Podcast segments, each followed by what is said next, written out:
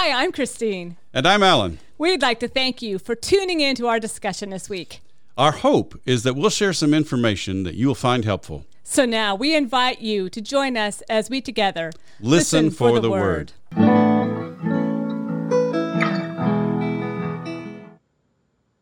And welcome to our podcast today. Today, we are going to look at Matthew 21, verses 23 through 32.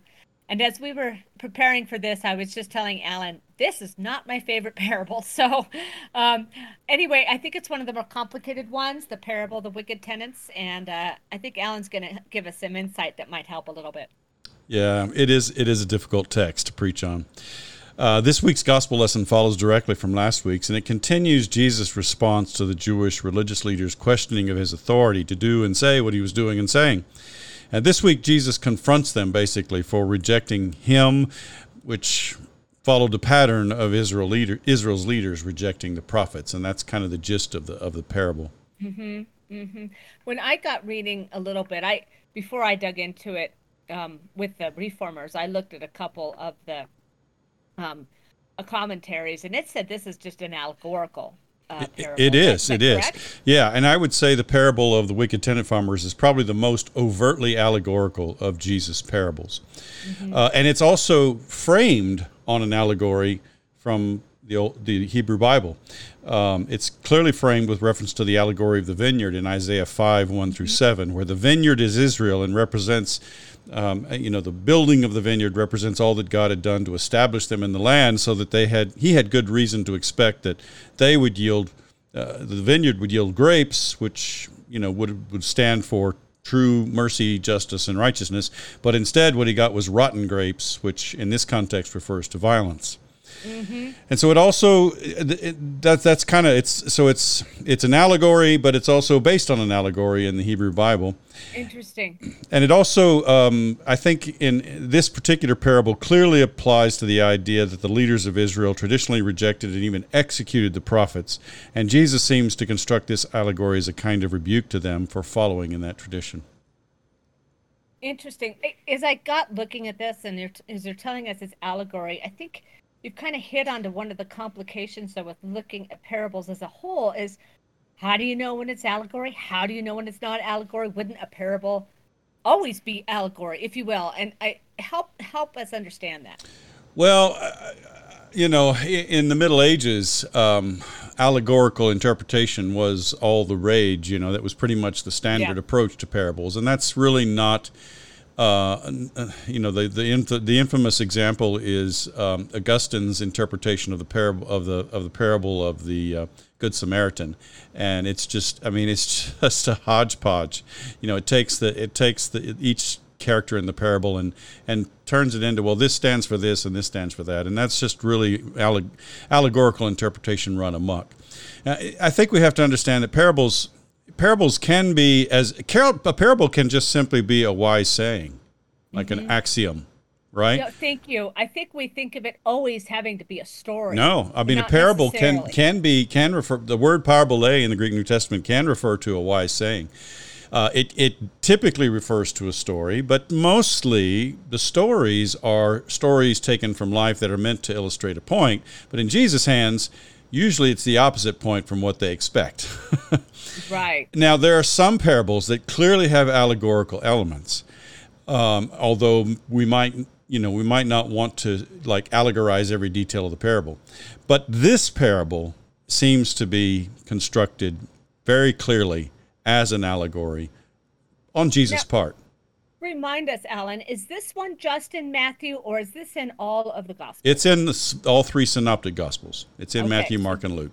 So this one is one that is well known in the tradition yep. as it hits. Yep. yep okay. Yep. Uh, however, um, you, you, know, while Matthew, you know, I mean, this is Matthew found this parable already in Mark's uh, gospel, uh, and and in, in in Mark and in Luke, the parable also has this allegorical um, feel to it. But Matthew's made some revisions that strengthen the allegory. And furthermore, in Matthew's version of the parable, the end result is not just that the leaders of Israel will be replaced by others, but rather the kingdom will be taken from Israel and given to the church of Jews and Gentiles as the renewed people of God, the people who will produce the fruit of the kingdom.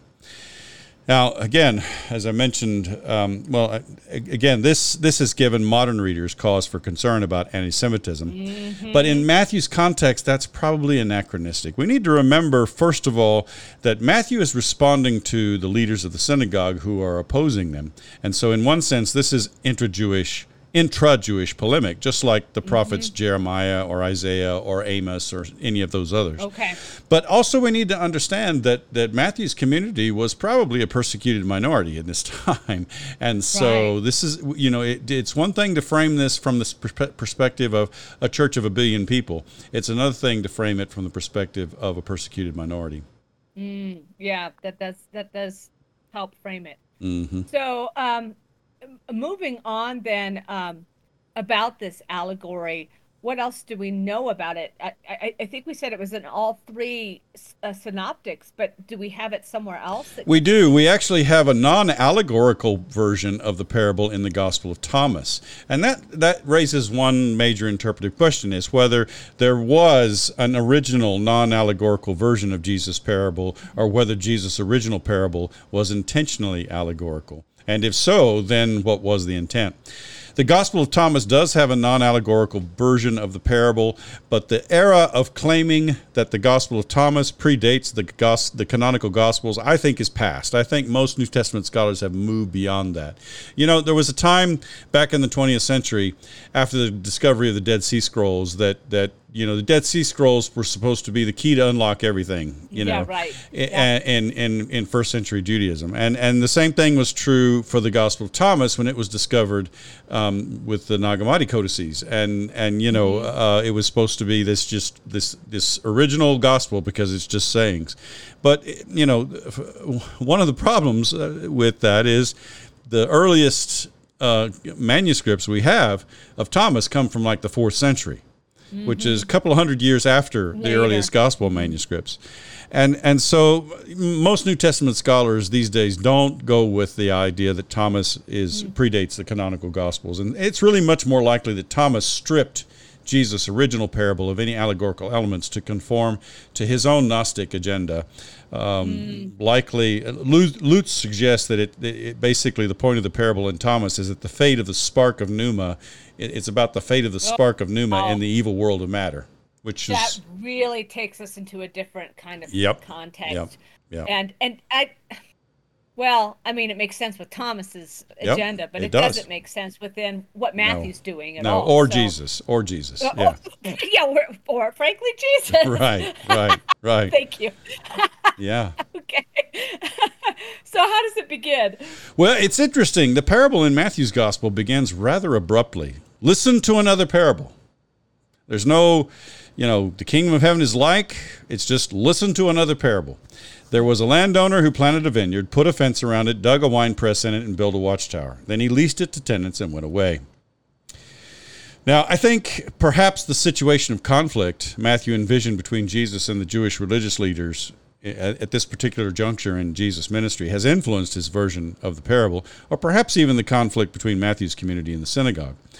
Uh, the details of the landowner building the vineyard here in Matthew correspond almost exactly to the details of the parable of the vineyard in Isaiah chapter 5 which refers again refers to God's planting of Israel in the promised land and giving them every reason to fulfill God's Torah by practicing mercy and justice. It really seems unavoidable that to conclude that Jesus intended his parable to be read allegorically. The question remains what the point of the parable may have been. Mm-hmm. Mm-hmm. Now, one problem with this parable is that it presents us with challenges, whether we read it as a story from life or whether we read it as an allegory.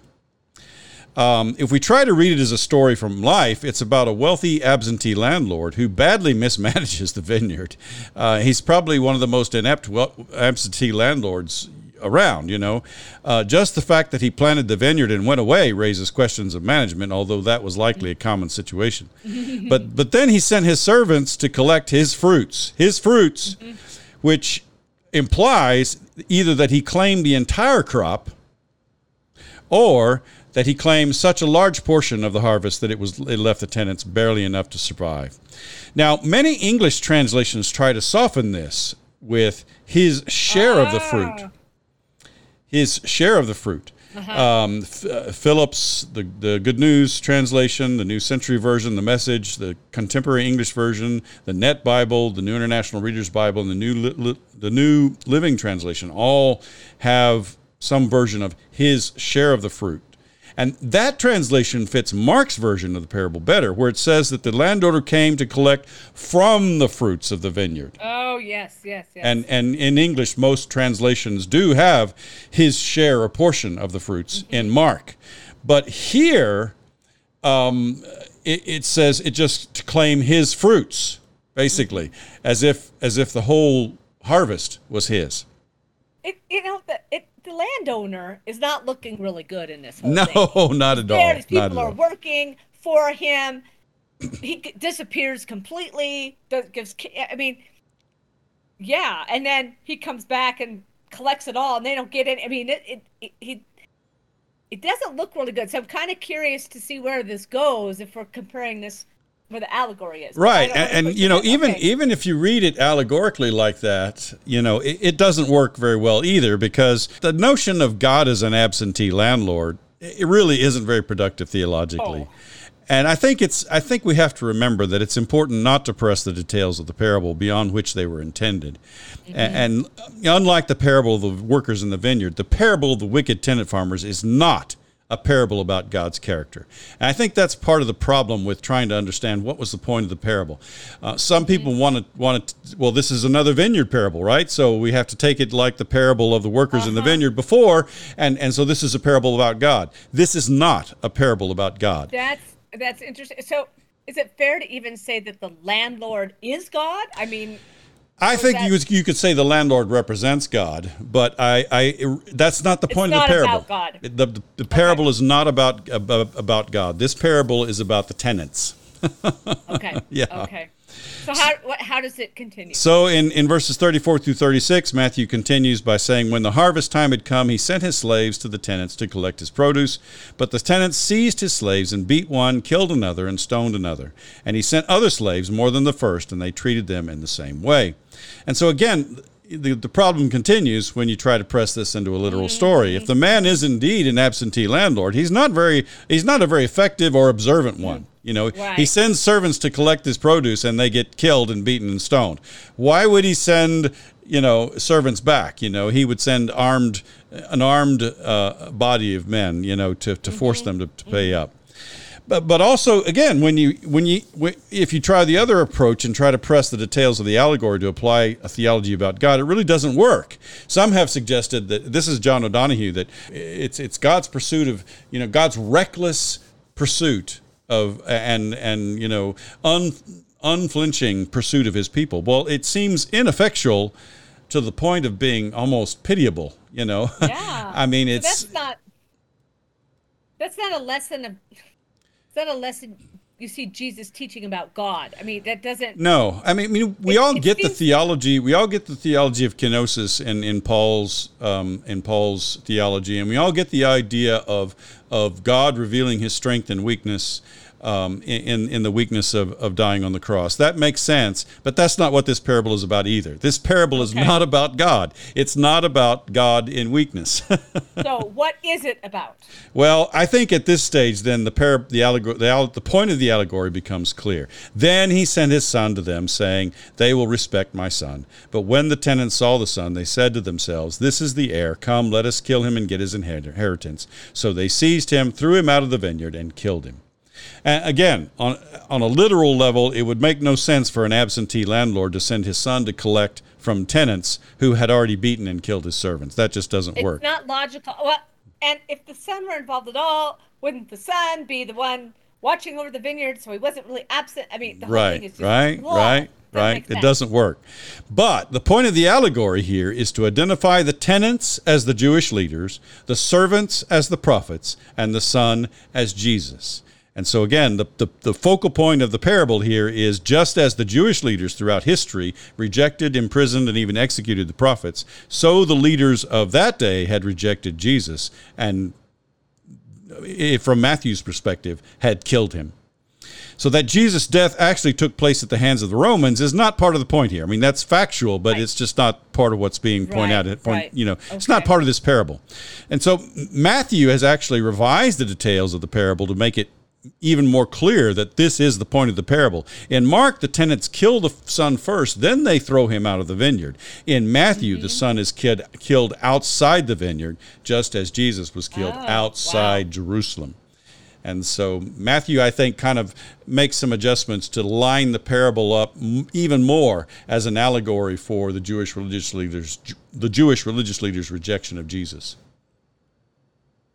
Question here. So I'm seeing this as being as a rejection of Jesus. I'm also seeing it as kind of a a passion prediction as well. Is that fair?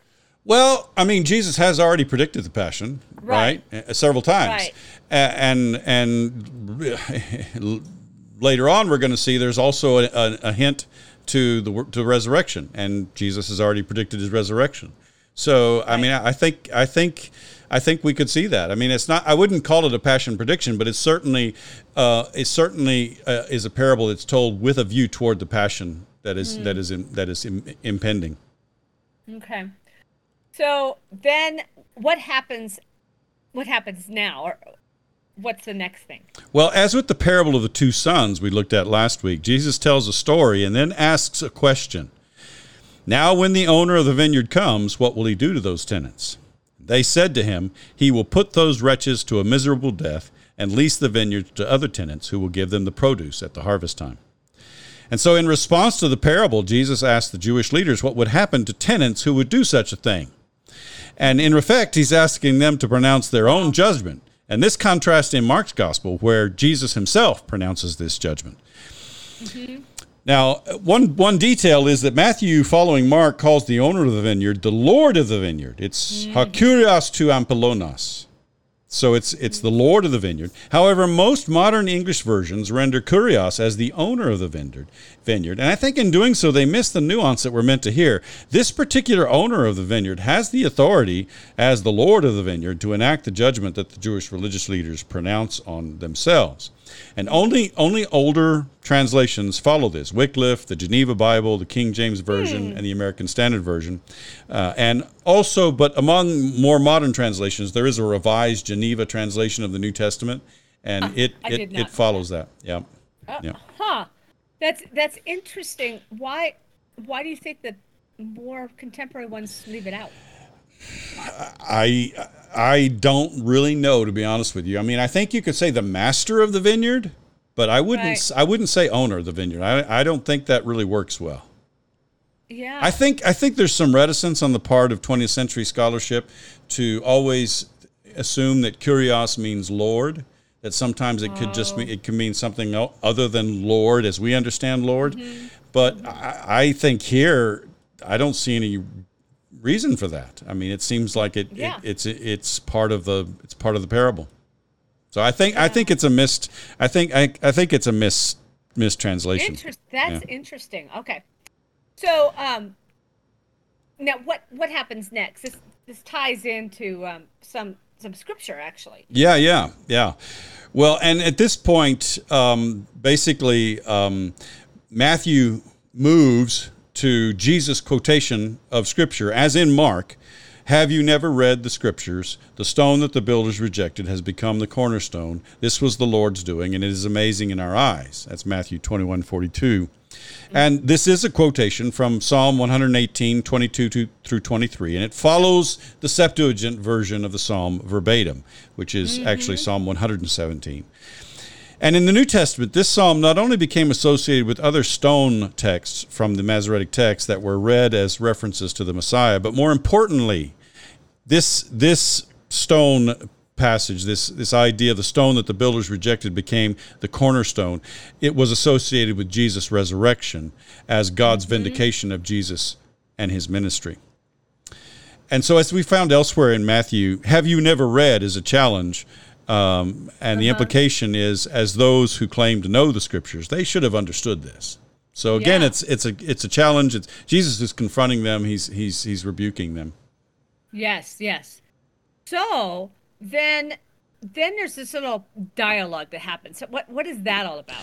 Well, and and actually, this is a part that's only in Matthew's gospel. This this Okay. this part at this part of Matthew's version of the parable, Matthew inserts a portion of dialogue that seems to function for Matthew as the key to understanding what the parable of the wicked tenant farmers is about. Uh, Therefore, I tell you, the kingdom of God will be taken away from you and given to a people that produces its fruits. The one who falls on this stone will be broken to pieces, and it will crush hmm. anyone on whom it falls. That's verses 43 and 44. Mm-hmm. And here, the implication of the parable, at least from Matthew's perspective, is clear. While Jesus says that the kingdom will be taken from the Jewish leaders, the kingdom will be taken from you. He's talking to talking to the Jewish leaders. Mm-hmm. He also says it will be given to a nation, and the word is ethnos, that will produce mm-hmm. its fruits. Just and and and actually producing its fruits is is is kind of a reference back to the the very judgment that the leaders pronounced on themselves that that you know he would he would um, that, that the that the Lord of the vineyard would would put the wretches to a miserable death and lease the vineyard to other tenants who would give them the produce at the harvest time. And so that's the idea. It's sort of like, uh, yes, this is what's going to happen. The kingdom will be taken away from the Jewish leaders, but it will also be given to a nation that will produce its fruits. But the nation cannot replace the leadership. you know, it, it really Right. doesn't work to, to see this nation as being, well, this just means different leaders. It it mm-hmm. really seems to go beyond the idea of, of, of criti- criticizing the leadership and pointing really toward, as, as Gene Boring says, a renewed people of God, the church of Jews and Gentiles who are called by God in place of unfaithful Israel. That seems to be Matthew's, that seems to be what Matthew wants us mm, to Okay. get from this Yeah, parable. Yeah. Now, Yeah. obviously this has potentially offensive connotations in light of Christian anti-Semitism Yes, through the history I of the church. But we really have to remember again that at this stage the Christians were a persecuted minority. Yeah, I was thinking about this. I mean, I think at least from the Roman perspective, the Christians are just another group of Jews, like a Jewish. Right? Oh yeah, right. Right? Right. Yeah, like a- right. Okay. right. So I think that's important because we're reading kind of modern. You can't Modern read this from the perspective of uh, the church as an institution that is established in the world. You know, Yeah. uh, a church of a billion people. You have to see this uh, in the in the context in its in its original context. Right. Now, uh, furthermore, in the New Testament, it is clear that the Church of Jews and Gentiles is viewed as the people of God, although Paul does see a role for a restored Israel in God's purpose at some point. Now, the references in verse um, in Matthew 21, 44 are to the stone of stumbling of Isaiah 8, 14, which was seen as a messianic text, and the stone that will crush the rival kingdoms of, kingdoms of the world in Daniel chapter 2. You may recall Daniel chapter 2 is of the statue that has um, it's it's made of gold and silver and bronze and then iron mixed with clay. The feet are feet of clay. the feet are made of iron mixed yes, with clay yes. and it refers to four kingdoms and there's a stone comes along and, and crushes the feet and the statue comes toppling down and and the stone represents the kingdom of god which will which is going to be an everlasting kingdom and is going to going to um, supplant i guess replace the rival kingdoms of the world So how does this conclude? At this point, I should probably mention that actually Matthew twenty one forty four is missing from Codex Beza Oh. or D and some Old Latin Syriac ma- versions Huh. from Eusebius and from some of Origen's references. And some modern English versions either omit it, like the Revised Standard Version, it's in a footnote, or printed in brackets as a later edition. But I don't, I, I, I, you know, I don't think that, I don't think that really works. I think, I think verse 44 is original. Okay, now I'm now I'm looking at it. It's not in here. It's in the new RSV. It's not in the Revised Standard Version. Oh, oh, okay. Oh, okay, okay. Yeah. Yeah, interesting. Okay, I love those things. Yeah. Okay, so how does it? How does this conclude then? So Matthew then concludes the parable in a manner similar to Mark. When the chief priests and the Pharisees heard his parables, they realized that he was speaking about them. They wanted to arrest him, but they feared the crowds because they regarded him as a prophet. And that's verses 45 and mm-hmm. 46. And again, you know, if we see the parable as an allegory based on the allegory of the vineyard in Isaiah chapter 5, mm-hmm. where God expected Israel to produce the fruits of faithfulness, mercy, and justice, but instead found violence, then here it's an allegory about how the Jewish religious leaders, following the pattern of those who came before them, who rejected and killed the prophets, also rejected and killed Jesus. Mm-hmm. That's the point of this parable. This is a parable to confront the Jewish religious leaders for rejecting and yes. killing Jesus. Mm-hmm. And in Matthew, the, the focus shifts from the chief priests and the elders of the people, which we saw earlier as the ones who were challenging him on his authority, mm-hmm. to the mm-hmm. chief priests and the Pharisees, likely because it was the rabbis who were sort of the the spiritual descendants of the of the Pharisees. It was the rabbis and their followers who were opposing Matthew's community. So I think I think Matthew sort of re, uh, Mark just says them, they, they, you know, they, you know, that, that the prayer they they they figured out that the parable was about them. He doesn't specify, but in Matthew, it's the chief priests and the Pharisees. Now, again, here we see the influence of the crowd on the Jewish leaders. They, they wanted to arrest him, but they feared the crowds, right? Because they feared, right. regarded him as a prophet. And, and unfortunately, in Matthew, uh, this, this, this influence of the crowds reinforces the idea that the Jewish people have been unfaithful, and and later. Mm-hmm. You know, the crowds are complicit in Jesus' death, and therefore God has called forth the church as the renewed people of God. Again, although I realize this whole line of thinking is problematic mm-hmm. for our day, I agree with Gene Boring that we must allow Matthew to mean whatever he meant. In other words, mm. it, we really shouldn't read our own sensitivities into Matthew's time and uh, into Matthew's context. Right. And I would go beyond saying we must allow Matthew to mean whatever he meant and say we must also remember the context in which Matthew's gospel was written. Uh, yes, the church was a fledgling community that was under under attack from from the Jewish synagogue, which was the established religious institu- institution in Jewish life, right? At that point, mm-hmm. after the d- destruction of the temple, the, the, synagogue was the focus of Jewish life. Um, the, mm-hmm. Very likely, Matthew's community had been had been expelled from the synagogue, perhaps even separated from their families. So they're they're you know they're um, in a sense refugees. Mm-hmm. and and you know they're in a very vulnerable situation. So we really have to be careful to remember that in order to rightly read this parable i think. Yeah. Well this is wonderful and yet my brain is and so what are we going to preach about? Yeah, you know that's the um, question because we tend we want to look at how does what does this inform us for today and yeah. here we have this parable it really doesn't translate well today. So yeah, yeah. we'll talk about that later. We'll talk about Calvin in a few minutes. Okay, thanks.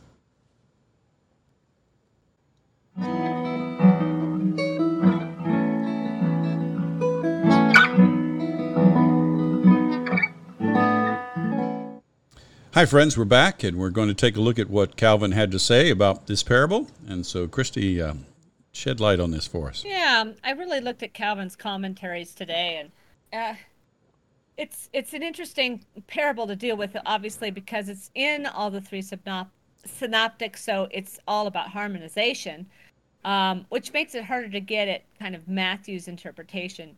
Um, Calvin's observation is that this is a warning to the religious leaders that there is nothing they can do to rob God of his rights. Mm, that's and interesting. So, so for Calvin, the uh, what's the word I'm looking for? Servants who came to collect. The servants. For Calvin, the servants, those who came to collect, were the prophets, and the Son was Jesus. And this was a warning um, to the, uh, the, the tenants. So you've got all these different people in there that mm-hmm. have very specific allegoric, allegorical representations. Yeah. Well, and that I mean that kind of goes along with what we were talking about earlier. Yeah, absolutely. Yeah. That said, he analyzes the as he analyzes the parable. What really struck me about working with Calvin is that you kind of get a clear division between good and evil, and you really get a discussion of Calvin's theodicy. So I called it Calvin's Theodicy 101. so here's this vineyard image.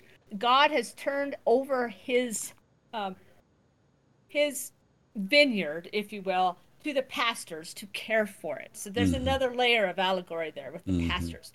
They never have control to run it themselves, but are called to be caretakers. And he is comparing this to Isaiah and Jeremiah, that he did not have results from the vineyard. And so here Christ claims that the husbandmen did not care for the vineyard as they were entrusted to them.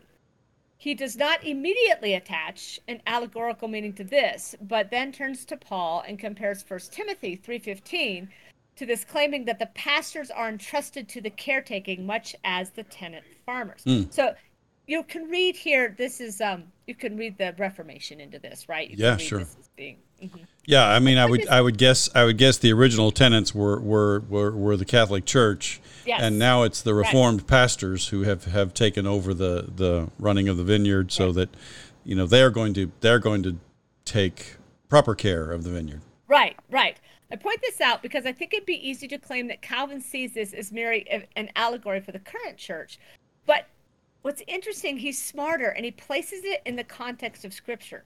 So of course he eventually gets there. So there's you see this. I, I think with Calvin, we we assume he always has this single lens that he comes mm-hmm. in, but here he's kind of developing this argument, and it's and he's really going back and reading scripture uh, against scripture, which I pointed out all the places he's tying into, and then he moves through and saying, hey, the pastors are supposed to be the caretakers in the early church. And then eventually he moves on, as Alan said, to um, the concurrent time. Mm-hmm.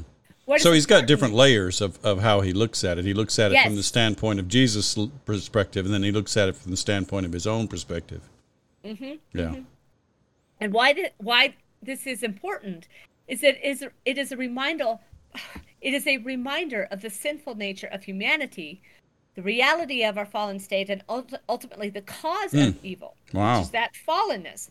By using this type of interpretation, Calvin provides an argument for the historical repetition that started with humanity's fall. So, in other words, the Reformed pastors who are now the caretakers of the vineyard could fall into the same pattern of, of yeah, neglect. Absolutely. absolutely. then he turns awkwardly to the traditional interpretations that the tenants are the priests, the slave, and servants, the prophets and the Son, Christ. And while this is good, he steeps it in heritage from the Old Testament. Mm-hmm. What is interesting is that he makes sure to point out, in reference to Matthew 21 42, that this reference to Scripture is an Old Testament uh, prediction made not specifically of Christ, but that the promise of the Messiah is coming from the house of David and it was mm. a prelude. Wow, interesting. So he interprets that the stone that the builders rejected has become the cornerstone with reference to the house of David.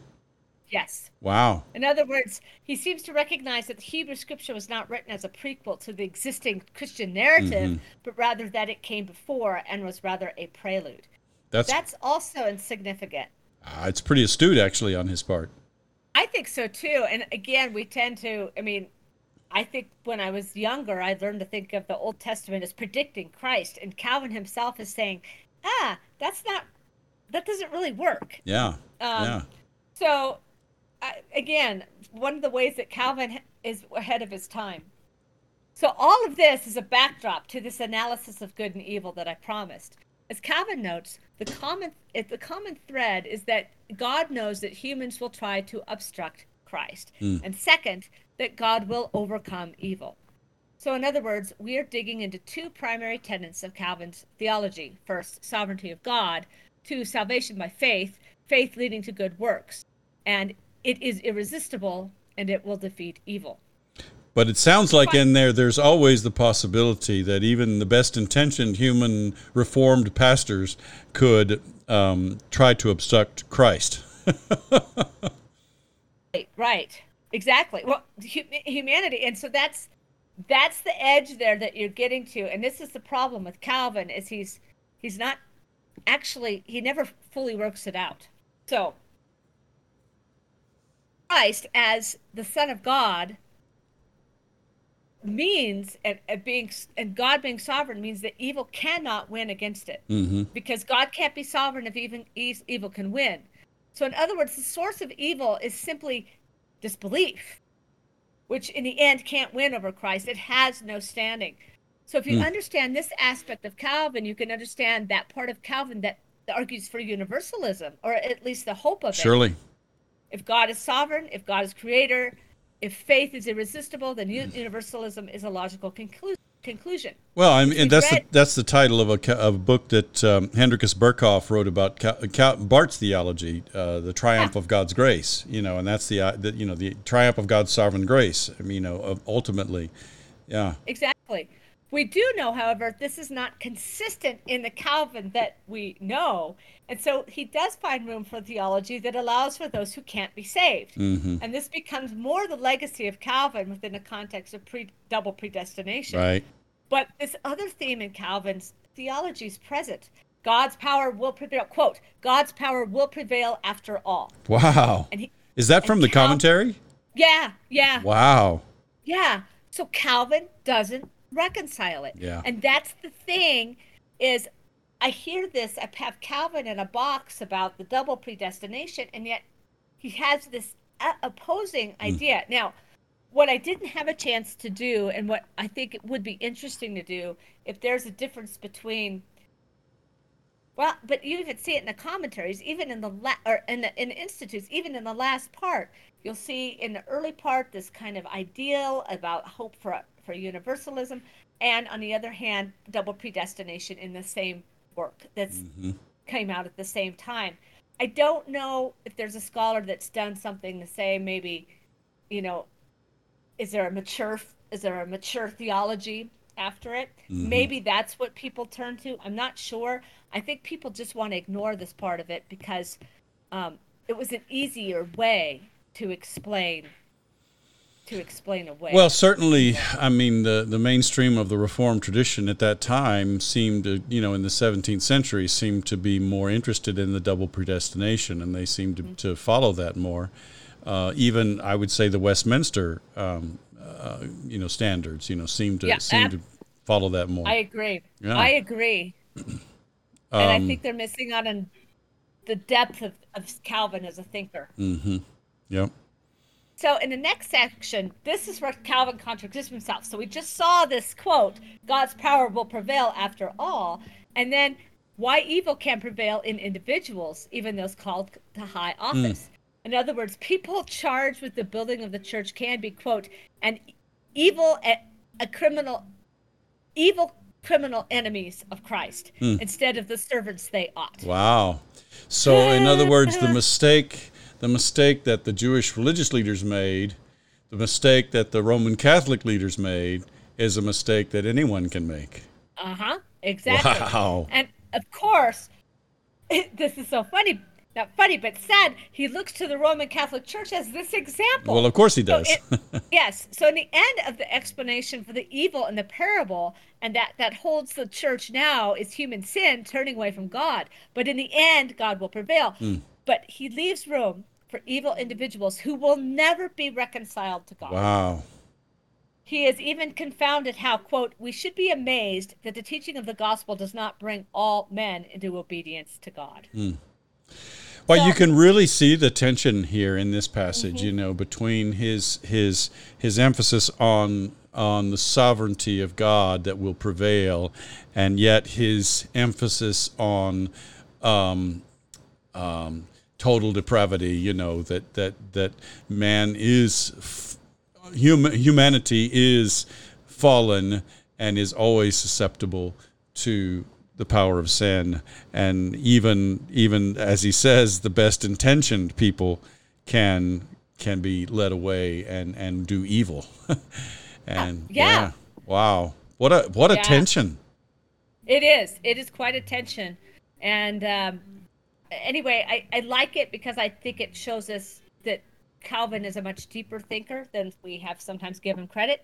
I also think it shows us that he never fully figures this out. Mm-hmm. That this is a this is his big hole in his theology, and um, I think everyone who does theology has holes. I mean, I of think course. that's why it's such a wonderful, a, a wonderful thing to study because there's always some piece that it's like, but it doesn't work together. Right. And to me, there's in Calvin too. There's a difference between his idealism and what he sees as realistic. Right? I mean, like a, a practical theology. He's like, I can't make sense. How can this irresistible God? How can these people resist unless they were under the influence to? of evil? Yeah. Right. Yeah. Right. So. I think it's interesting. Um, I think it's interesting that he kind of, you know, he he has that whole uh, line of comparison that that you know, the Jewish religious leaders gave in to this temptation, the the Roman Catholic leaders gave in to this temptation, and now the Reformed pastors are called to be the caretakers. But you know, any human being can give it can can fall to this temptation as well, and so it's a bit of a cautionary tale on his part, I ah, guess. It is. It is. Yeah. So, well, that's what I have today. All right. Thanks, Christy. Thanks.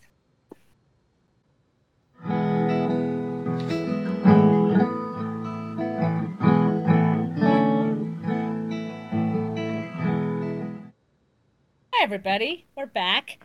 And I think as you listened to these first two components of our podcast, you might be thinking, oh, this is not going to be the easiest parable to preach about it's um, it's hard to find a link from this parable that's clearly written um, at a time um, of dissension within the Jewish community. Um, how do we make it make sense today for our congregations? And so, I thought I would let Alan have some input. What he thinks that might be a good way to approach it. Well, and you know, the problem is that uh, it seems clear that Jesus intended this parable to confront the Jewish religious leaders for their rejection not only of himself but also for their you know the fact that they're sort of implicitly involved in the fact that Jewish leaders had always rejected the prophets. And so, you know, God God sent his servants, the prophets, and they rejected them. And so then God sends his son and they reject him and kill him as well. And that's that's the point of the parable. And so how do how do we how do we you know apply that to contemporary times? That's the problem really is right uh, right. It's, it's, a negative parable a very negative parable and it it if you try to we've talked about this at the beginning if you try to try to use it as a as a parable for the identity of God. It doesn't really no, work. I mean, does it not. doesn't make God look that good. Kind of absentee landlord. I mean, sounds just, like a deist. I, I, I think that's a approach. I think that's you know? a bad approach to to the theology of God. Yeah, yeah. yeah. This so, is I, uh, I can't I, I mean I, I, would just reiterate what I said earlier. This is in my opinion this is not a parable about God. This is right. a parable about the Jewish religious leaders rejecting Jesus just as right. their their predecessors had had rejected the prophets. So it's right. a, it's a parable about unfaithfulness. It's a parable about refusing to to respond rightly to God, and um, you know. Okay, so what do you do? You you you you preach a sermon on um, you know repent ye sinners because you have you have refused to uh, you have refused to, to a bunch of them like that. You have you refused know? to heed my words as God's prophet sent to you. I don't know that that'll play too well in most churches. Um, not, not today's world. No. I think we can maybe look at a clue in the scripture quotation that Jesus mentions. Have you never read in the scriptures, the stone that the builders rejected has become the cornerstone? This was the Lord's doing, and it is amazing in our eyes. Um, and, and, you know, as I mentioned before, in the New Testament, um, this scripture was taken, was associated with the resurrection as, this was seen sort of as a proof text for the resurrection, as the the the act of God by which God vindicates Jesus and his ministry, by which God vindicates, you know, the work of the kingdom that Jesus had come to do, and so um, I think I think that's that's one one thing that we can look at that's really positive here is that you know despite whatever history of unfaithfulness, despite whatever history of human sinfulness or human failure or human falling to temptation, however we want to put it, uh, God's kingdom is going to prevail. That's that's you know yeah, yeah that's the that. idea and and and God's purpose is going to prevail and so maybe we we go to the we go to what Calvin said God's power will prevail after all maybe we take mm-hmm. the clue mm-hmm. from Calvin here and we we we focus on that aspect of the parable that I like that. that yeah. even in the face and you know here I think maybe it would do well for us all to to as pastors humbly recognize you know i fall short all the time. I am not a perfect pastor. I i fall fall to temptations. I fall to to my own human weaknesses all the time and, and yet I continue to try to do my best to serve God faithfully in my position. Mm-hmm. And so it's it's not an either or kind of thing. It's not a well there are I, I mean obviously there are some um, people who have been um, con artists and some people who have used the, their their position in ministry to uh, defraud people or to mm-hmm. um, uh, misuse people or you know to oppress people or you know obviously there are some people who've done that but I think for most of us out there it's not a we're, it's not an evil or good kind of situation. It's a we're fallen fallible human beings right right. trying to be as faithful as we can to God. And that, that's right. not really I mean that's that's a that's a stretch maybe of application because that's not what Jesus had in mind. It wasn't saying that the that the Jewish religious leaders were were fallen infallible and they were doing the best they could. They no, they, they, were, were stubbornly refusing right. God's message. Right, uh, right. They, as they had for, for for for generations, right? But I like this cornerstone piece God's God God will prevail I think that's a really positive because as I'm looking at the world and you look at it, it you look at the decline of the church, you look at um, even I've been reading attacks of the church lately on some of the social media. Um, when you look at the kind of of, of unjust war, when you look at, mm-hmm. I think it's it could come out as a real, despite all of these things, even the very worst that could happen, that God's going to prevail from it, and I think that's a really positive way to. to, to well, and I think if we want to, if we want to bring it to closer to the point of the original parable, I think we can we can we can have the confidence that God's power will, will prevail despite our human weakness. Mm-hmm. You know, mm-hmm. all of us, pastor and people, you know, we all yeah. are subject to our own human weakness. We are all subject to our fallen fallenness. None of us follows Christ perfectly. None of us is is perfectly faithful to God. Right. And, and, as you know, as as Calvin pointed out, you know, we are all subject to this weakness.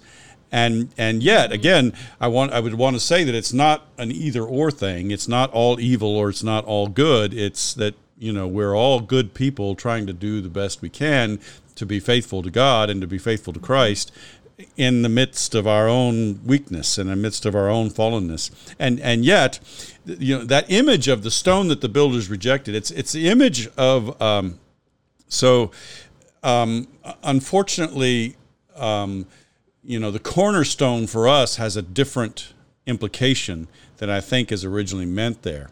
Because the mm. cornerstone in our concept of building a building today is the first stone that's laid. It's the it's the one mm-hmm. that's laid first, and then all the other stones right. or bricks or whatever they may be are, are aligned with the cornerstone. It becomes like the yeah, foundation yeah, yeah, stone.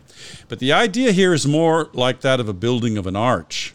So the the, the stonemasons are oh. building an arch, and they they they they are you know sorting from the stone that they have available to them, and they initially toss aside a piece of stone as worthless, and then when they get to the end of the arch, they find that that piece of stone yes. is going to work perfectly as the capstone. Capstone would be a better translation there the the, the, oh, the stone really? that the builders oh, wow. rejected has become the capstone, capstone. because with an arch, huh. it's that capstone, that last mm-hmm. stone that goes into right. an arch that holds everything together. Mm-hmm. And that is oh, a that is a better analogy. And so the idea, you know, is that, you know, even though even though Jesus was rejected, God is going to vindicate him and he's going to become, you know, the stone that holds everything together, basically. Interesting. Does anyone translate it that way, Alan? Uh, the, the, contemporary English version says the stone that the builders tossed aside has now become the most important stone. Okay. That's okay. that's not a bad that's mm-hmm. not a mm-hmm. bad effort. Um, uh, the Good News translation does something similar. The stone which the builders rejected as worthless turned out to be the most important of all. The original Living Bible says the stone built rejected by the builders has now become the capstone of the arch. Oh, okay. Yeah. Right there. Right yeah, there. Right there. Yeah, mm-hmm. definitely. Uh, the New International Reader's Version also says the stone the builders didn't accept has become the most important stone of all. Okay. So yeah, there's there are some there are some that do translate it that way. Interesting. Yeah. Okay. Yeah.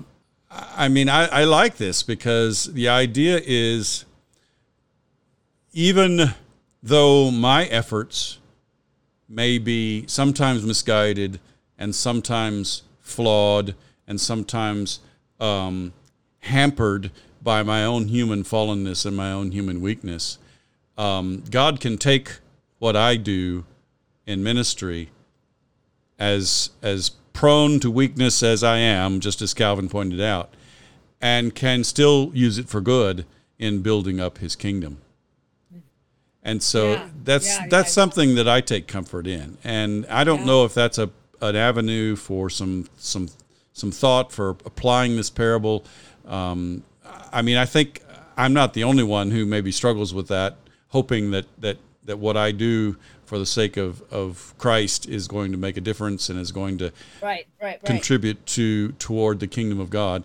I, I think there are people in our churches who who wrestle with that as well. We all know that we are fallen, and and we all know seem to know very well our shortcomings, and I think we all tend to take for granted whatever contributions we may make. I, I'm I'm a kind of person that people say, "Oh, that was so great," and I just think, "Oh, it was no big deal." You know, I'm just Right, I'm just be doing my thing. I'm just doing my thing. Right. And so Yeah, we all yeah, tend yeah, to take ourselves for granted. And maybe I realize this may be stretching it a bit because this is far from Jesus confronting the Jewish religious leaders over their rejection of him. But um, perhaps there's a there's a, a little kernel of hope there in the idea that of the stone that the builders rejected becoming the most important stone. That you know God is going to take even even our flawed efforts Right. at at Right, right. caretaking the vineyard and and Yeah, is going to use them for good.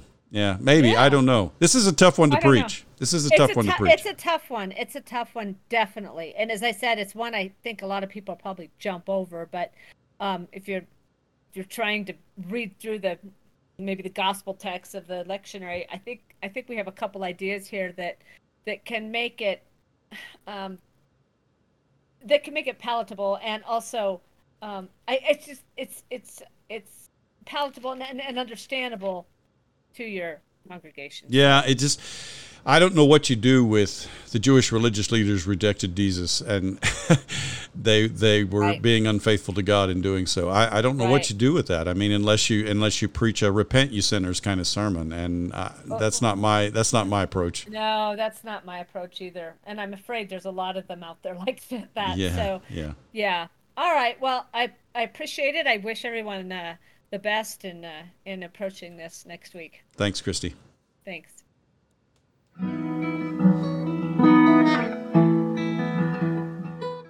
That's our podcast for today. If you heard something that was helpful to you, please subscribe to our podcast and tell your friends about us. It's our hope and prayer that our time together might bear fruit in your ministry as you build up the body of Christ.